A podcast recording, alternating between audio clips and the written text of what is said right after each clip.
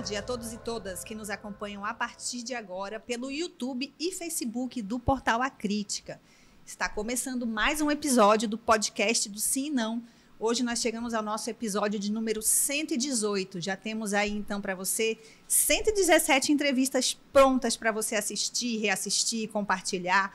Dá uma olhadinha aí na nossa playlist, vê. Tenho certeza que você vai encontrar alguém que você goste ou não goste, quer dar uma olhada no que a pessoa andou falando para criticar. Tá, vale tudo aqui, né? E aqui estamos no Estúdio C, onde são feitas também outros produtos do Jornal A Crítica e do portal A Crítica. Nós temos podcast de boi bumbá, de cultura, de esportes. Recebemos um atleta amazonense do UFC essa semana aqui, tá uma entrevista muito legal, vale a pena compartilhar. E quando é ao vivo, como esse de hoje, você pode participar. Entre aí no chat do YouTube e lá no Facebook, mande sua pergunta que, na medida do possível, a gente vai fazer aqui para o nosso entrevistado. Eu sou a Aruana Brianese, jornalista de Acrítica e editora do Sinão Digital. E nesse episódio, quem está aqui comigo no estúdio é a jornalista Giovana Marinho, repórter de política do jornal e do portal Acrítica. Tudo bom, Giovana? Tudo bom, Aruana? Bom, bom dia, boa tarde, boa noite para todos os ouvintes do Sinão. E eu vou virar aqui a ampulheta, que é de 30 minutos, mas internet não tem essa, essa precisão toda, não. Pode, a gente pode passar, não tem problema. Se a conversa estiver boa, porque a gente tem muita coisa para falar. O nosso convidado é Abraham Lincoln Ferreira da Cruz, presidente da Confederação Brasileira dos Trabalhadores da Pesca e Aquicultura e vice-presidente nacional da Força Sindical. Ainda é vice-presidente nacional? Tá lá, tá lá, firme fui, e forte. Fui eleito agora faz seis meses.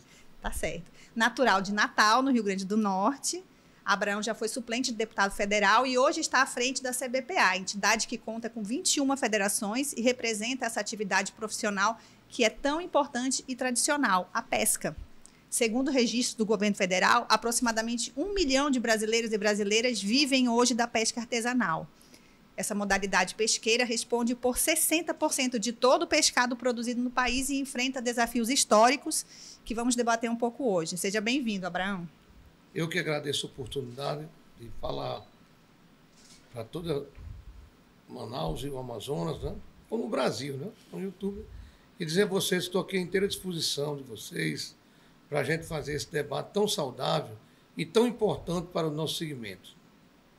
A CBPA promove amanhã, e é por isso que o Abraão está aqui em Manaus, a sétima edição do Grito da Pesca. Pela primeira vez vai acontecer aqui no Amazonas. O objetivo principal do evento é debater os direitos da classe pesqueira. Nessa edição são esperadas 10 mil pessoas. Esse evento já aconteceu no Rio de Janeiro, no Maranhão, no Pará e no Rio Grande do Norte.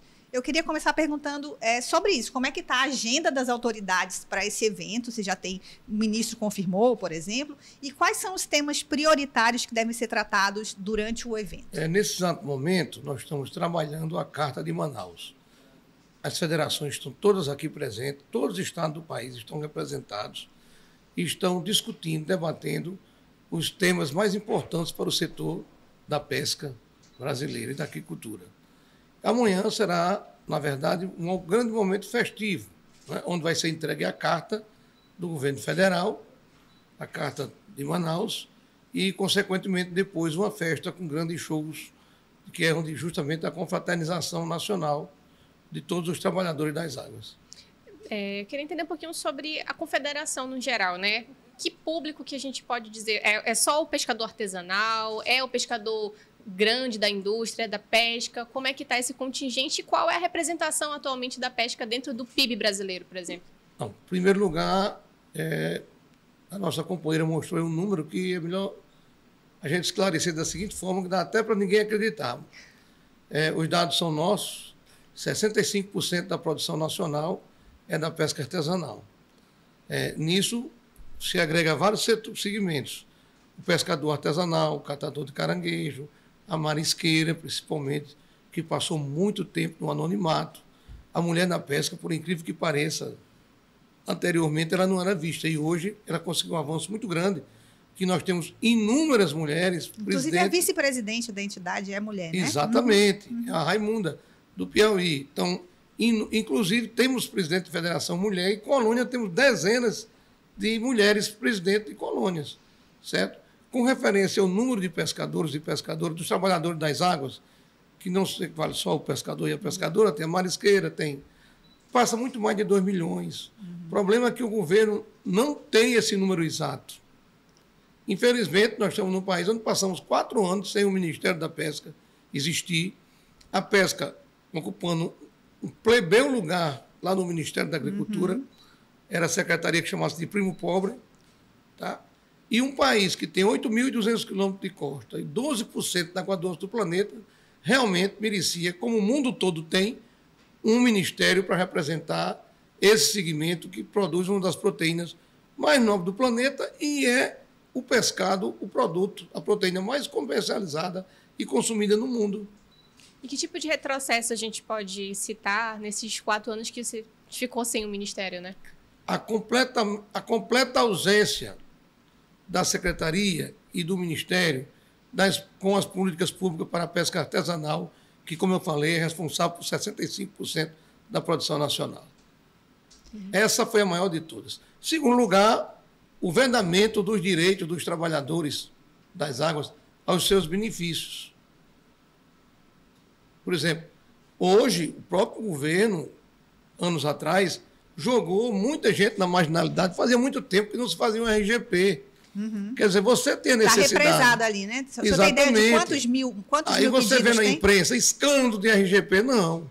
Ora, se você avaliar, se você pegar o mapa do Brasil, for avaliar um, o que é o Brasil, o Brasil em si já é um continente. E se você for avaliar 8 mil e poucos quilômetros de costa, fora a água doce que o planeta tem, em reservatórios, em grandes rios, em grandes lagos, se justifica o número de pessoas. Agora, infelizmente, para economizar, negavam o direito aos benefícios. Por exemplo, o governo ele vai e decreta o defeso.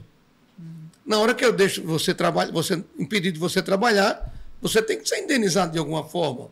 A gente entende, tem esse entendimento que é para poder manter os estoques uhum. das espécies. Mas aí o que é que acontecia? Vamos suspender aqui porque está tendo fraude, está tendo isso, está tendo aquilo, está tendo aquilo outro. Se teve alguma fraude no passado, foi o governo que fez. Porque não existe uma carteira de pescador que seja assinada por um presidente da instituição. Todas são pelo representante do governo. Então, o que na verdade acontecia era fazer com que as pessoas não tivessem acesso aos seus benefícios. Portanto, para economizar um dinheiro que não é nem deles, é do FAT, uhum. de amparo do trabalhador. Então, infelizmente, a gente brincava de fazer certo. É tanto que, com a recriação do Ministério, Está se começando tudo do zero, né? O ministro André, inclusive, vai estar tá aí amanhã, chega hoje à noite. E nós estamos ajudando na questão da, do recadastramento. Porque temos que colocar todo mundo para se regularizar. Porque chegava, por exemplo, as polícias ambientais, com toda razão, no Rio. Aí chegava lá, seu documento. É a mesma coisa do Detran com a carteira de habilitação. Aí eu estou pescando porque o Ministério não deu minha carteira. Uhum mas eu preciso sobreviver. Infelizmente, essas pessoas eram multadas, autuadas. Muita gente está inadimplente hoje no Cadim em razão de consequências de coisas que não é culpa, não é culpa deles. Aí não tem. Aí o governo botou um bilhão para crédito. O cara não tem acesso porque ele está no Cadim, porque ele foi multado lá na beira do barranco ou do rio, em razão de uma coisa que ele deu entrada no protocolo e que os caras não aceitavam o protocolo. E o governo retendo tudo.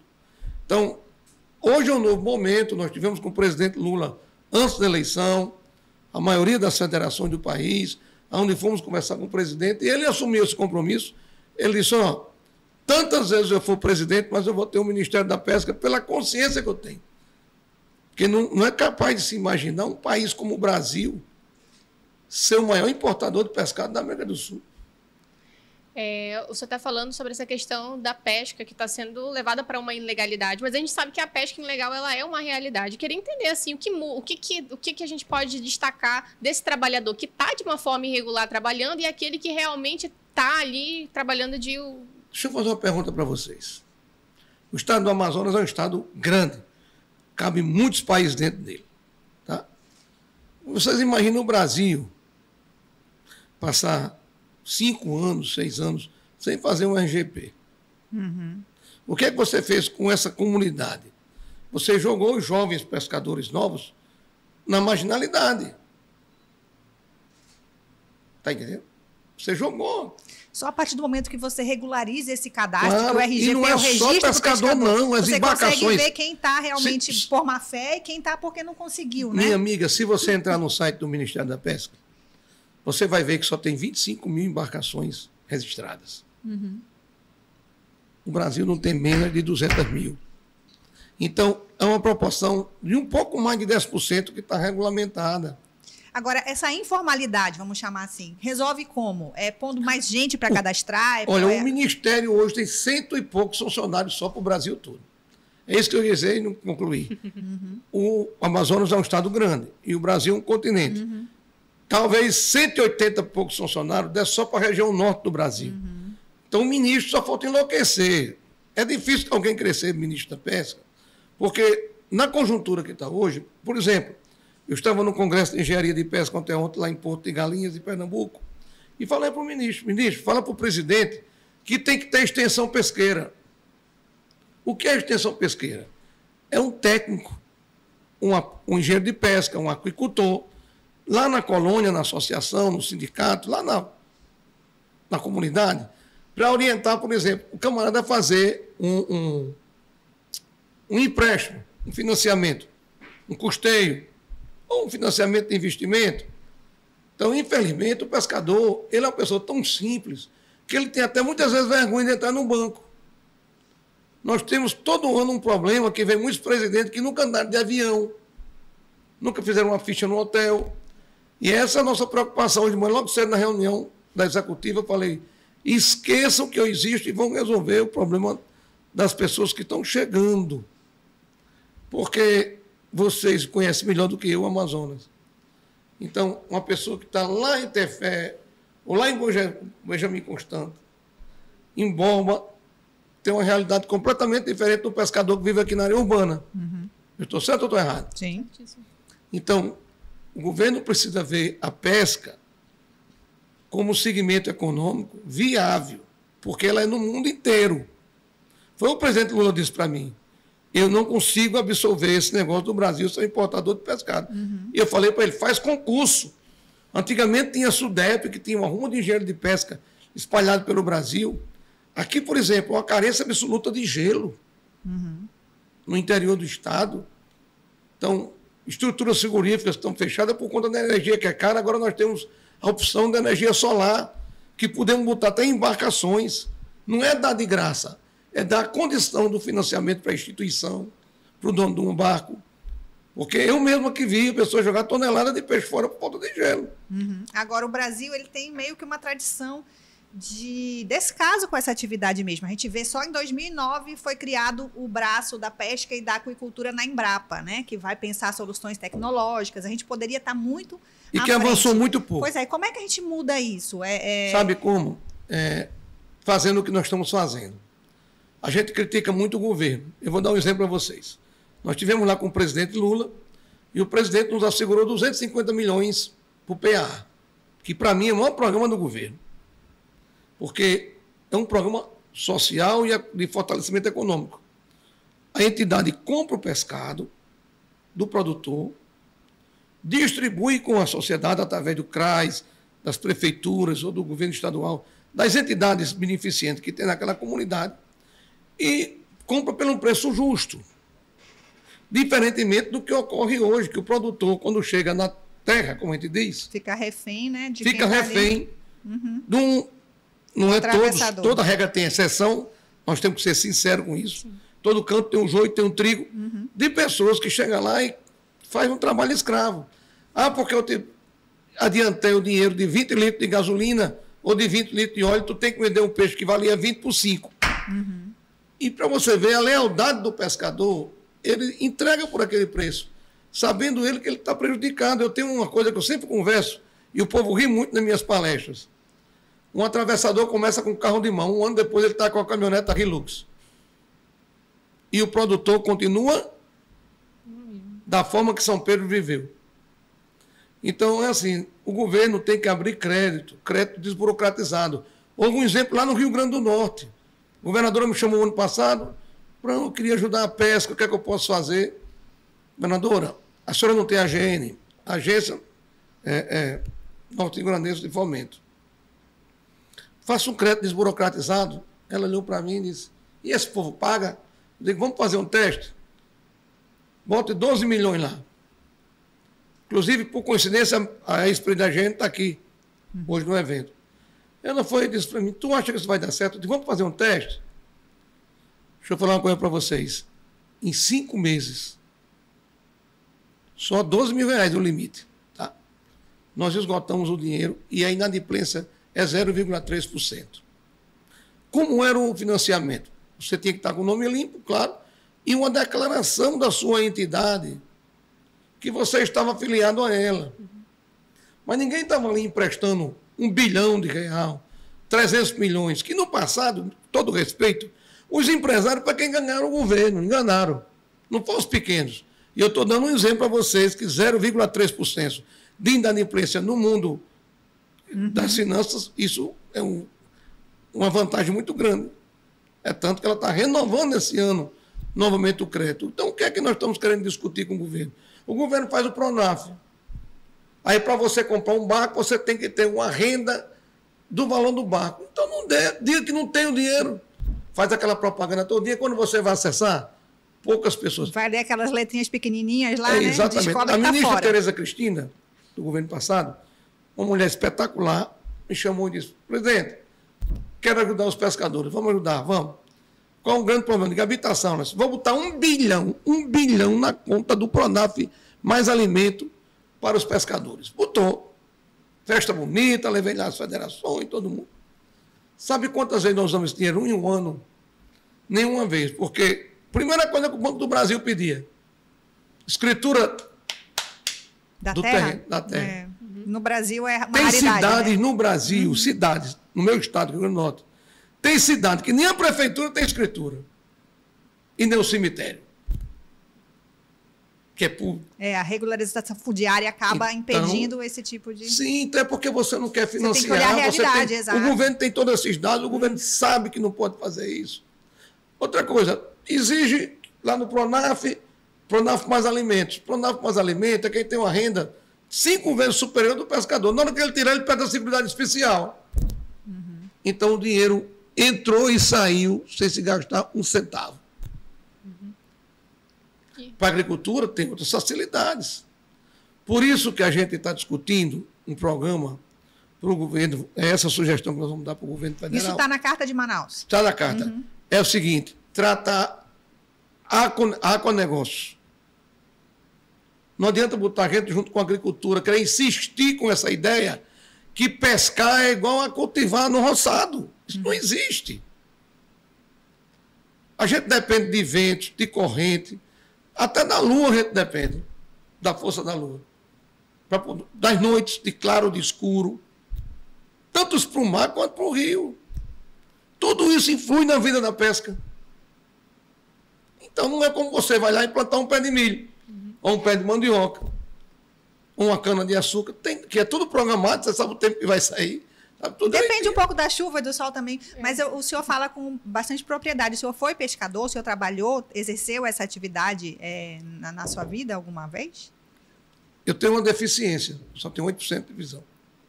Então, infelizmente, quando eu comecei cedo, fui escolhido, pra, na época, para liderar os pescadores, em razão de eu levantar há 25 anos atrás essas teses.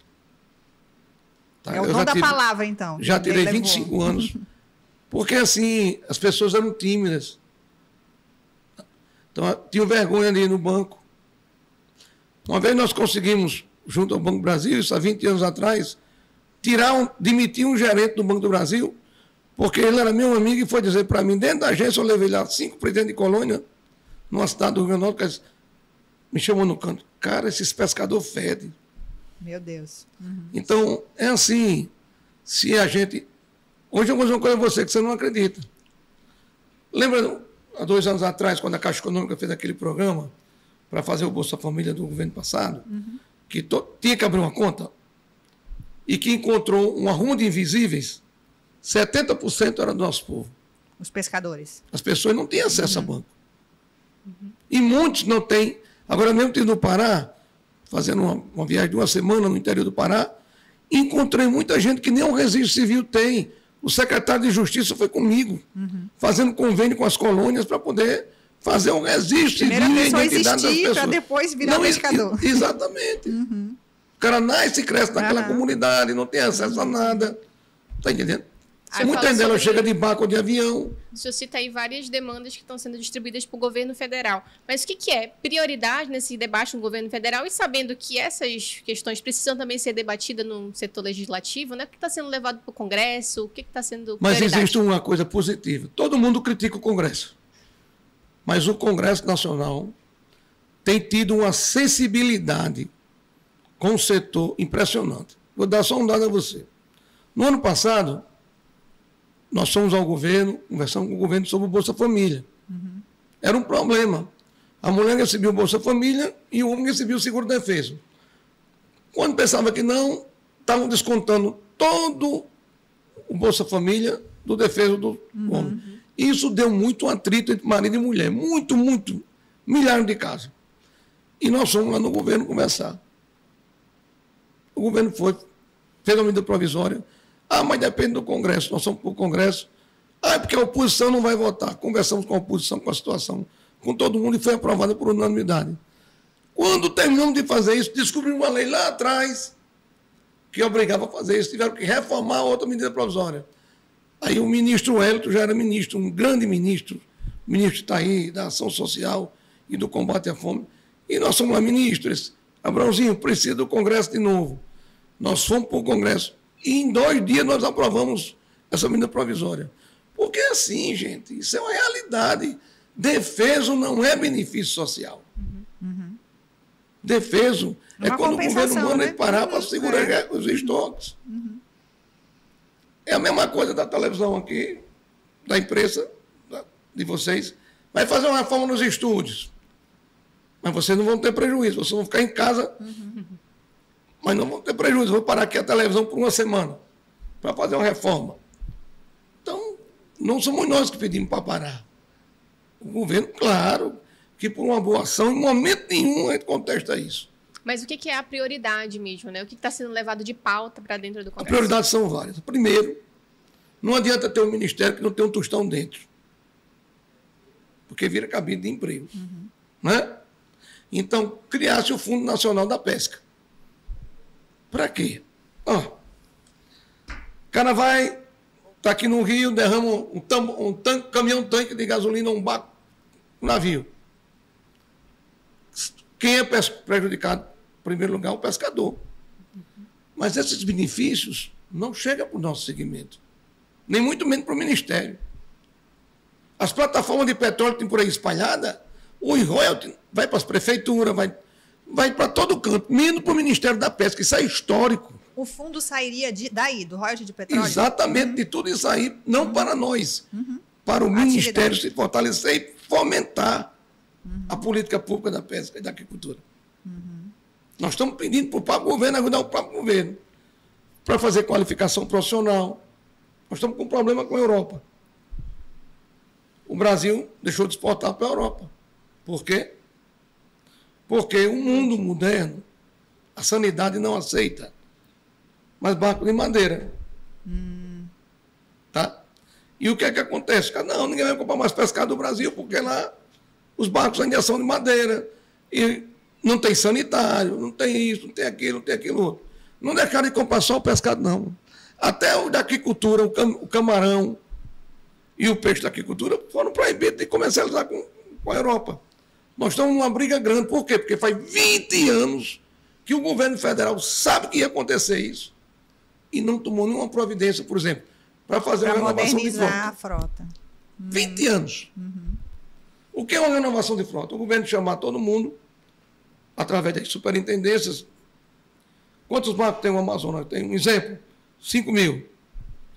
Então, isso aqui vai. Cada barco que você tiver, eu estou dando uma sugestão, vai servir de abater na sua conta do novo barco que você vai ter. Agora, um barco com todas as questões de ordem sanitária, para que você possa pegar seu peixe e cifar ele. Uhum. Porque hoje o peixe também é rastreado igual a carne, uhum. no mundo inteiro. Sai atum do Rio Grande do Norte para o Japão, e o cara que está comprando no Japão 48 horas depois, ele sabe até de que barco aquele atum foi capturado. Uhum. Isso Por tá... conta do encate. Você está citando essa questão de alguns embargos do, da Europa, né? Exatamente. Mas uma das coisas que também tem sido muito levantadas, né, no mundo em geral, é o possível embargo por questões sustentáveis. A gente mora na Amazônia, não tem como a gente fugir desse assunto. E eu lembrei de uma pesquisa, acho que foi da Fiocruz, que divulgou esses tempos, a contaminação dos peixes pelo mercúrio, né? Queria entender como é que se preocupa o setor pesqueiro. Olha, é assim, às vezes o pessoal diz do meio ambiente que eu não gosto deles, pelo contrário. Nós não podemos viver sem eles. Mas tem coisa que você colocou aí, minha irmã. Eu cheguei no Pará agora, fui lá numa colônia, e quando eu cheguei lá no Rio, fiquei com a mão na cabeça. O mercúrio era visível. Mas ninguém toma providência nenhuma, toma do pequeno. Tem uma lanchinha lá, o cara está lá pescando, uma rabetazinha daquela. Aí não tem a carteira, pega o material dele todinho, pega a produção dele. Mas não vai atrás das grandes empresas de alumínio, das exploradoras de, de minério. Está aí o problema da Samax, até hoje se arrastando, por quê? Porque é grande e poderosa. E as famílias que deixaram, perderam seus maridos, seus filhos. E os rios que ficaram poluídos de mercúrio, de tudo que não é, de coisa que não presta. Está lá no Espírito Santo, Minas Gerais, tudo acabado. Mas quantos anos faz que empurra advogado para cima, advogado para baixo? Aí agora puxa para a Inglaterra, não sei para onde. Não tem nada a ver. Você tirou a pessoa do habitat normal dele, você acabou com a vida de uma família. Infelizmente, isso que era para ser visto, não é visto. Porque os grandes são grandes e os pequenos são tratados, como ele disse, até que muda o contrário. E agora eles, da, eles, ainda tentam fazer, pelo menos aqui no Amazonas, né, uma organização para ampliar ainda essa, essa questão da exploração mineral na Amazônia, etc. Como é que vocês enxergam isso? Vocês são favoráveis a essa esse tipo de exploração garimpeira? Olha, ninguém pode ser contra o desenvolvimento. Falei isso para o presidente da Petrobras, que é meu amigo, inclusive meu conterrâneo. Eu acho que aí estão pecando de zelo. Porque assim, aqui o negócio é da Ibope. Tá? Então, eles estão querendo fazer um poço.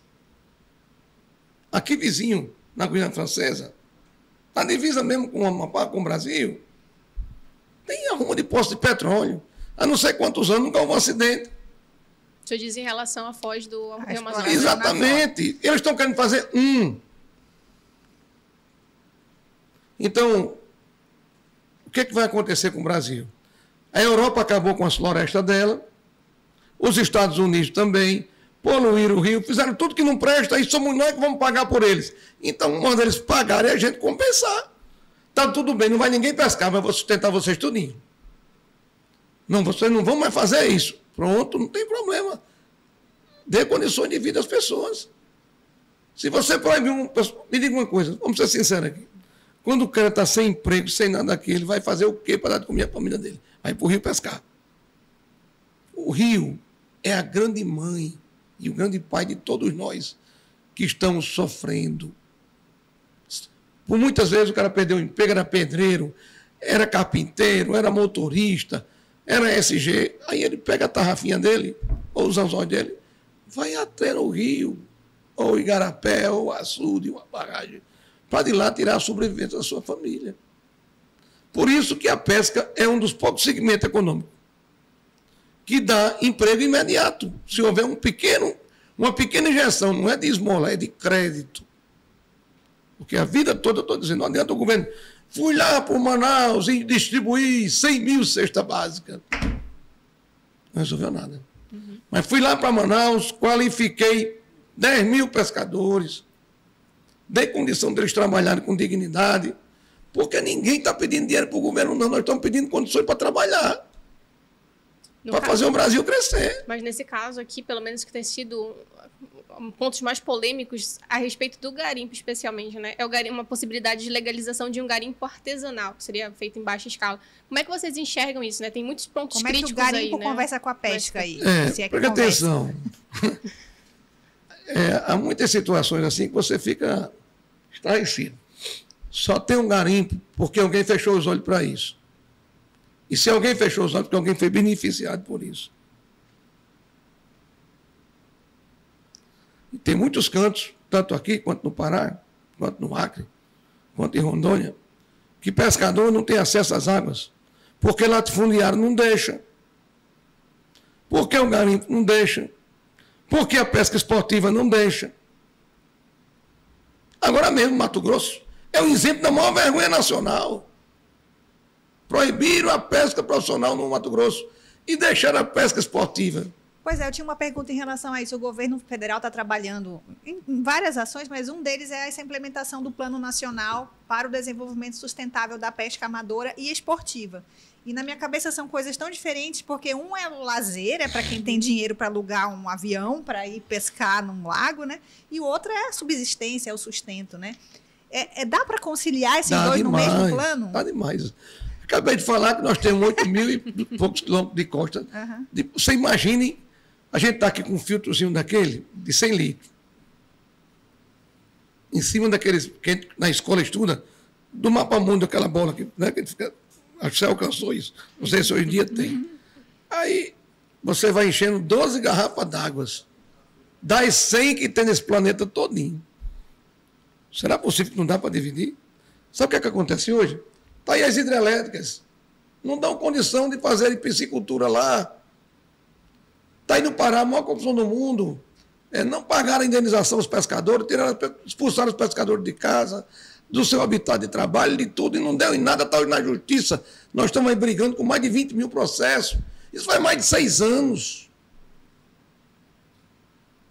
O cara foi tirado de casa, do trabalho dele, e ainda tem que esperar que a justiça um dia decida. E, e você acha que o governo Lula, é, pelo menos, dá um sinal ali de que pode tá, ser sim. diferente? tá? Porque já começou no PA.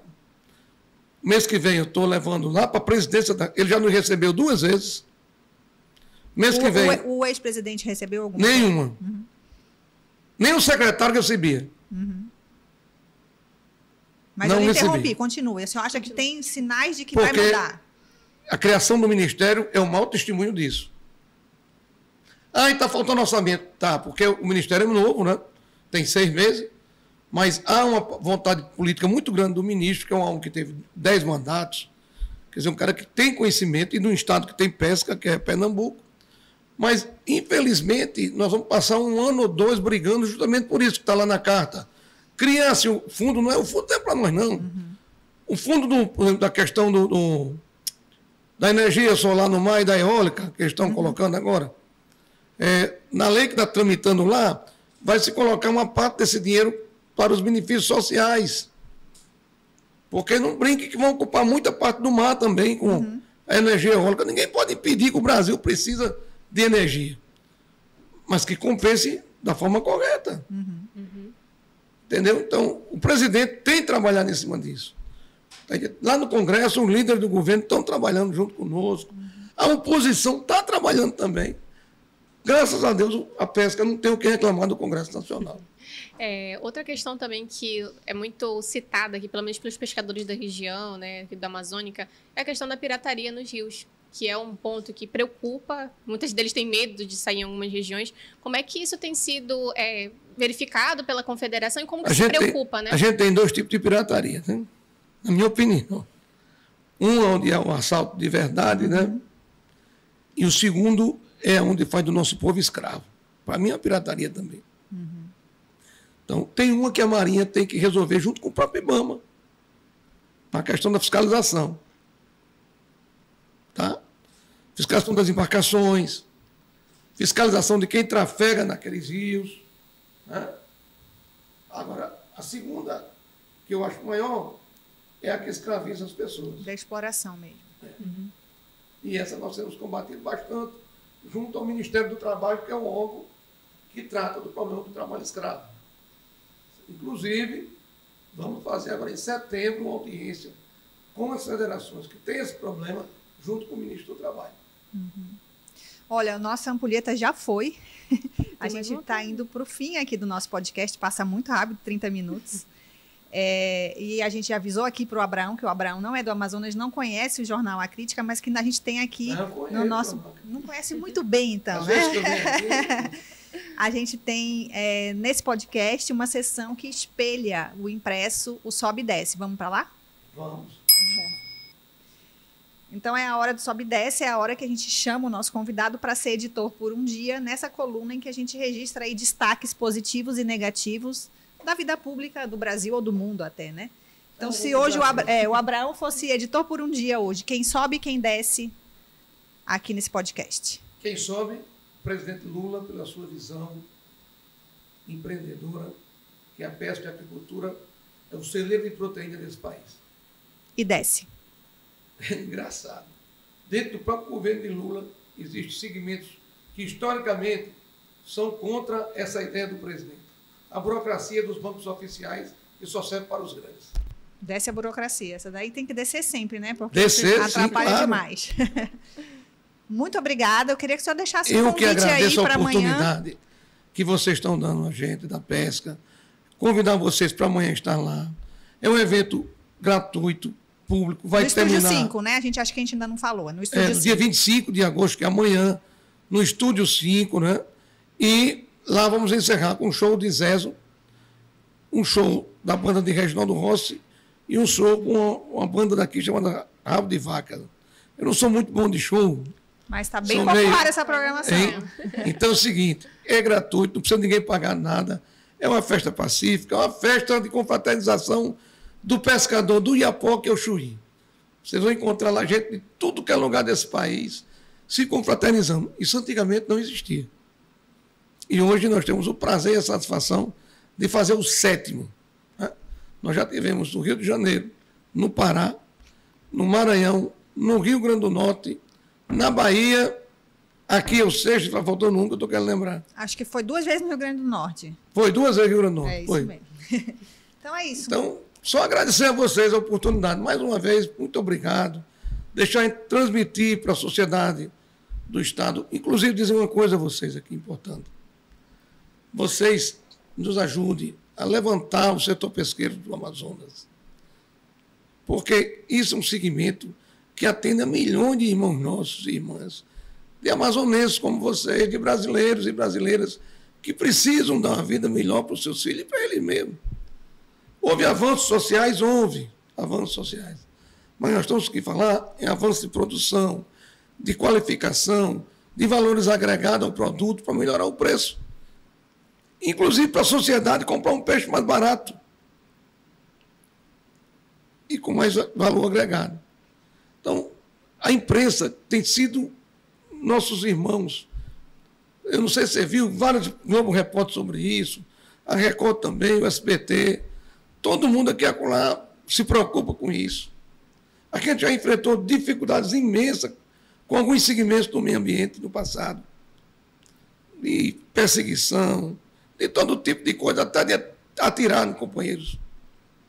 E vocês têm esse papel importante, como vocês fizeram hoje, de esclarecer que a pesca não é um segmento de desagregados, é um segmento nobre e que produz a proteína mais saudável desse planeta, que é o pescado. Então, esses homens e mulheres precisam ser respeitados e terem uma vida digna, isso é o que eles querem. Eles não querem ocupar a vida de ninguém, eles querem viver a vida deles. Claro, dar uma educação melhor para os seus filhos, quem é que não quer? Para os seus netos, dar um conforto melhor e ajudar o Brasil a crescer. E o Amazonas é o estado, segundo estado, em maior número de pescadores. Terceiro. Primeiro o Maranhão, segundo é o Pará, terceiro aqui. Então amanhã vocês vão ver lá o pescador de Chuí, pescador lá do fim do Rio Grande do Sul, que veio com sacrifício para cá, justamente para mostrar para daqui isso, e aprender o que é a Amazônia. Porque na cabeça de algumas pessoas ainda imagina que isso aqui é um mundo sem sucesso. De tanto ver coisas negativas. E vocês têm essa responsabilidade, que eu acho muito bom. Sempre que vocês chamarem, nós vamos estar aqui para esclarecer, para mostrar e agradecer a vocês. E agradecer quem está nos assistindo também. Você, é, você lembra aí que esse- o jaraqui, o tambaqui, o pacu que chega aí na sua mesa, não chegou por mágica, né? Tem o pescador lá na ponta, sempre. Quantas noites de sono os caras passaram no frio, É, né, no sereno. é isso, Aconteceu agradecer isso. você que nos acompanhou até agora. Fique de olho, porque toda semana temos episódios novos aqui no podcast do Sinão, sempre ao vivo. Já se prepara para participar se inscrevendo aí no canal. Não se esqueça de se inscrever, que é importante para gente. Um abraço e até a próxima. Eu tchau, que agradeço. Um abraço a todos. Tchau, tchau.